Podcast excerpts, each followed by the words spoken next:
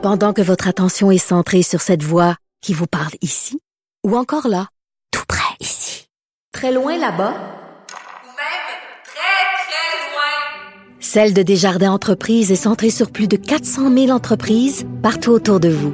Depuis plus de 120 ans, nos équipes dédiées accompagnent les entrepreneurs d'ici à chaque étape pour qu'ils puissent rester centrés sur ce qui compte, la croissance de leur entreprise.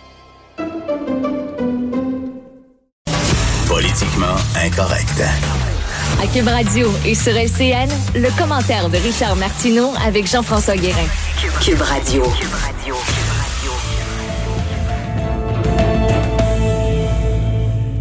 Salut Richard. Salut Jean-François. On nous a longtemps vanté les charmes de la mondialisation. Ben là, on assiste au, au grand retour des nations. Les Ben frontières oui. se ferment. hein. Écoute, euh, j'ai fait le ménage de ma bibliothèque. On a le temps de lire ces temps-ci. C'est le bon côté des choses. Je suis tombé sur ce Ouais. livre-là qui a été publié en France en 2002, La fin des nations de Thierry Volton.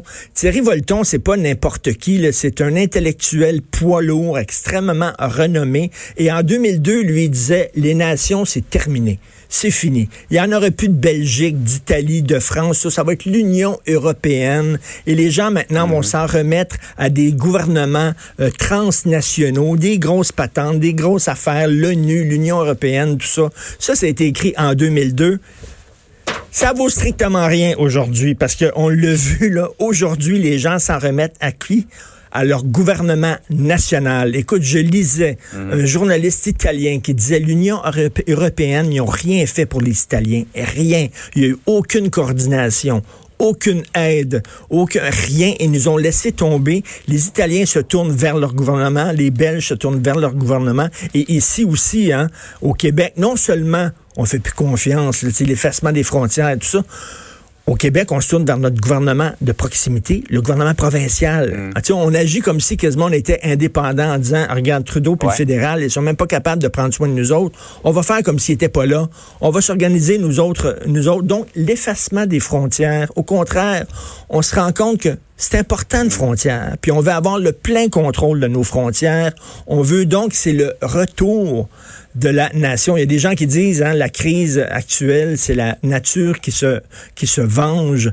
Mais là, c'est les, les États-nations qui se vengent en disant, regarde, il n'y a rien de mieux qu'un gouvernement national qui s'occupe de tes affaires à toi, que des grosses affaires comme l'Union européenne et tout ça. Donc, euh, déjà, c'est une vieille idée, cette histoire-là. La nation revient en force. Ouais, un peu comme à l'échelle individuelle, on, on s'isole, on, Oui. on se met en quarantaine. Ben, à l'échelle mondiale, chaque pays se referme un peu sur lui-même pour se protéger. Exactement. Dans une situation comme celle-là, c'est tout à fait normal. Tout à fait. Euh, le chemin Roxham, maintenant, si tu savais, Richard, à quel point j'ai reçu des messages là-dessus. Écoute. Pour toi, la solution est facile, mais Justin Trudeau tergiverse. Ben c'est ça, on s'en est parlé hier. Donc, le chemin Roxham, vous le savez, là, il y a 60 à 80 personnes qui passent par là. Et là, ils sont même pas en confinement obligatoire. On leur demande là, de- d'être en confinement de façon volontaire. On les amène à Montréal et tout ça. Et ça, tout ça, c'est à cause de l'entente des tiers pays sûrs. C'est une entente qui a été euh, entérinée en 2002, qui a été en vigueur en 2004. Ça fait qu'on est obligé de les recevoir. Les gens qui arrivent par le chemin Roxham, ce ne sont pas des immigrants illégaux, ce sont des immigrants irréguliers. On est obligé de les recevoir par cette entente-là, à cause de cette entente-là. Et moi, je me disais, on critique beaucoup Justin Trudeau euh, avec raison, mais en même temps, c'est une entente qu'on a signée avec les Américains. Réouvrir cette entente-là, c'est compliqué, c'est pas facile. Ben non. Ça a l'air que c'est facile. J'ai discuté hier avec Maître Stéphane Enfield, que tous les téléspectateurs connaissent bien, Ouais. euh, un avocat en immigration. Il dit, écoute, Justin Trudeau pourrait aujourd'hui, Jean-François, dire on se retire de cette entente-là. Il n'y a pas besoin de négocier ça avec Donald Trump. Il n'y a pas besoin de s'asseoir avec Donald Trump. C'est écrit dans l'entente. On peut dire, nous autres, ça tient plus. On pourrait le faire. Il ne le fait pas. Il tergiverse. Il est en train encore de réfléchir, de repousser ça. Et c'est encore un manque de leadership. Ça pourrait être fait de, de la part du Canada. C'est terminé. On met une clôture. C'est fini. Si vous voulez rentrer, vous passez, vous allez à la colle, au poste frontière et c'est tout. Il le fait pas. Et pendant ce temps-là, 70, 80 par jour qui rentrent. Et dans quel état? On sait pas trop.